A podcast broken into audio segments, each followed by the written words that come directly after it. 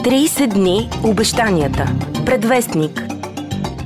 Това е третия подкаст 30 дни обещанията за парламентарните и президентските избори 2021 година. Аз съм Еди Попазян. Здравейте, аз съм Митю Маринов. Ами всъщност, ти, Еди, имаш повече, много, много повече опит вече от мене в този подкаст. Аз за първ път гостувам на този вид шоу. Аз те каква избирателна активност се очаква да има на предстоящите избори и ми е любопитно да чуя ти какво смяташ. Ами смятам, че всичко зависи от две неща. Първо от а, предизборната кампания на всички партии, които участват и второ от а, ситуацията с а, епидемията от коронавирус в България. А, според мен лично а, правителството, а, което е излучено от а, президента Румен Радев, не се справя с ситуацията и може да се очаква, че а, хората няма да отидат масово да гласуват, защото а, се страхуват от а, заразяване. Това е едното. Второто е, че а, съвсем ясно вътрешния министр Бойко Рашков показа, че а, неговата идея е да а, сплаши по принцип всички, за да може тези, които се занимават с а, някакъв род а, така, уреждане или не знам какво на изборите, да не го правят. И покрай тях ще сплаши и такива, които просто биха отишли да гласуват, но няма да отидат. Аз това с сплашването съм малко скептичен, доколко е някакъв вид а, партийна заигравка и между политическа атака. А, това, което мен ми се иска да пробваме да заковем сега е 1% според тебе. Какъв процент от а, нацията ще отиде да гласува на тия избори? Аз нямам представа. Честно казано, а, аз не съм... до социолозите никога не познават. Да се опитаме ние да си така пробваме е. да бъдем шамани като тях и да познаем. Така е. А, аз не съм гласувал от 2001 година. Послед... За последен път гласувах на втория тур на изборите за президент. Гласувах за Петър Стоянов и смятам, че това беше един а, много достоен президент на България и заслужаваше да получи втори мандат. А, за съжаление, много хора не го не смятаха като мен. Така че а, сега отново за първи път от 2001 година би гласувал, защото аз съм завършил Софийския университет и съм филолог.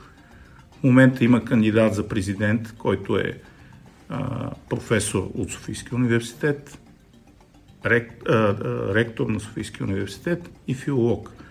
Може би бих се прежалял да гласувам. Мене ми се искаше точно числа да кажем. Според мен, ето аз да ти направя една прогноза, предвестник да се опитам да бъда, според мен няма да прехвърлим 50% посмъртно на парламентарните избори. Като прогнозата ми е, че все пак за президентските избори, които са на същия ден, ще гласуват повече. Тоест, повече хора ще предпочитат да пуснат само една бюлетина за президент, отколкото да гласуват и за парламентарните избори. Като според мен парламентарните избори може би ще вървят около 40 7% избирателна активност, за президент около 50%. А, това сега ще ти кажа обаче защо си мисля, че м- това може да се, да се случи. От една страна, защото а, хората се разочароваха от а, това, че партиите не успяха да създадат правителство два пъти. В крайна сметка хората са казали, нали, а, един път ти дам шанс, втори тото шанс и трети път стига толкова. Та, затова си мисля, че хората по-скоро са обезверени. На втория, както и на първия вод тази година, имаше някаква малка, макар и малка вълна. Тоест желание на, за промяна от гледна точка на това, че се появиха нови играчи. Под нови играчи имам предвид Слави Трифонов, тук всеки ще излезе с теорията, той не е никакъв нов играч, от 20 години в телевизията и така нататък. Говорим за, партийна, говорим за партийната му а, за партията му и партийното му участие на изборите. А сега обаче видяхме по-скоро едно разочарование. Според мен избирателите му така не, че не са затвърдено ядро и по-скоро са една а, неконсистентна маса, която е готова като петролно петно или като разлив от две расу да отиде на всяка една част от брега. А, най-вероятно това ще дръпнат естествено нови формации, които обаче имат повече преднина от другите. Говоря за а, формацията на Асен Василев и Кирил Петков, които ще поуберат от а, процентите на Слави Трифонов. Естествено, от демократична България. Можеш ли ти да ми обясниш защо моето, смея да разделя поколенията ни на две, защо моето поколение започна да гласува повече от твоето поколение? И гласува повече от твоето поколение. Защо ще го обясняваш? Обяснявам си го, че се появиха хора, които успяха по по-нов начин да обяснят на твоето поколение. Между другото, според мен не разделя две поколения, но както и да е. На, на твоето поколение да обяснят защо има смисъл да се гласува. Защото моето поколение гласуваше много повече от твоето поколение. Това ти... Все пак да кажем после... кой набор сме. Аз съм 96. Аз съм 65. Така че а, моето поколение може да се провери, е гласувало много повече от твоето поколение. Значи мога да проверим 90, 90 или 91 бяха изборите, колко са били гласувалите. Да, С колко гласа мода... е избран президента Петър Стоянов. Имаше сякаш една мода при моето поколение, искам да кажа, хората, които въпреки, че имаха така за първ път правото да гласуват, си казваха, абе, за кого ще гласувам майната му? Те за нищо не стават, не, не, не са видели нищо от реалния Същото е и при моето живот. поколение, защото моето поколение беше отчаяно, защото в България останаха наследниците на Българската комунистическа партия. Тя управляваше. В смисъл, наследниците на хора, които са били в Политбюро или в Висшия съвет на БСП в, през 90-те години и така нататък.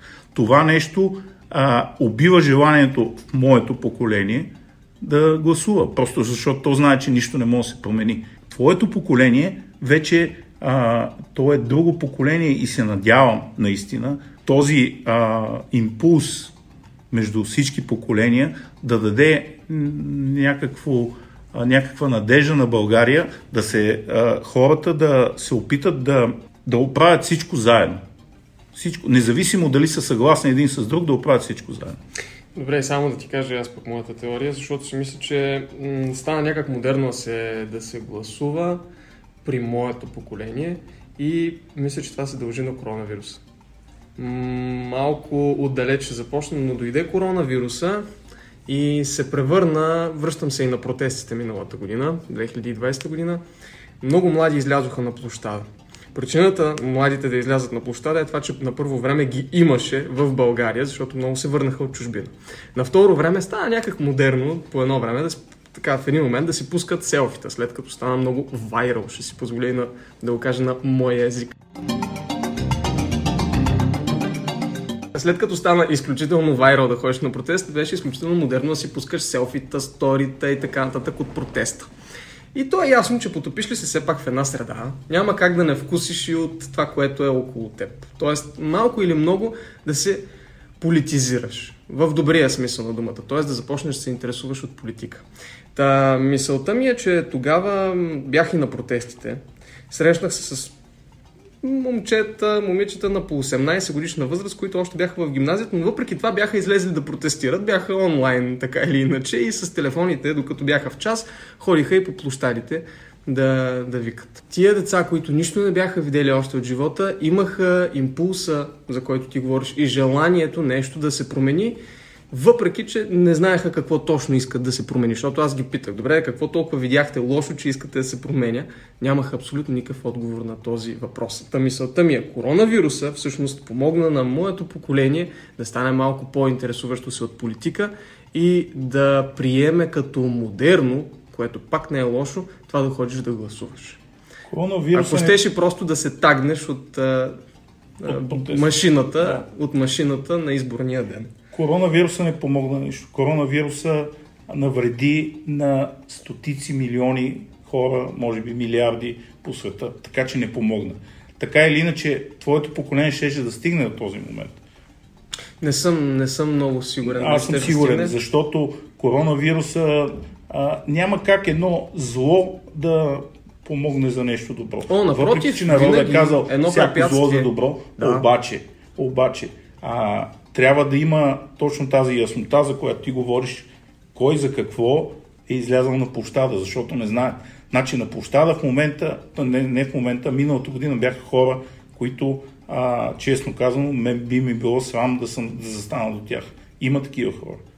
Има. Защо да имаше всякакви хора? Да, и за това казвам, че а, трябва да се знае. Освен това, има страшно много неща, които трябва да се решат по принцип в държавата. Аз лично, честно казано, може би ще ме заплюят за това нещо, обаче смятам, че а, не трябва да има двойно гражданство.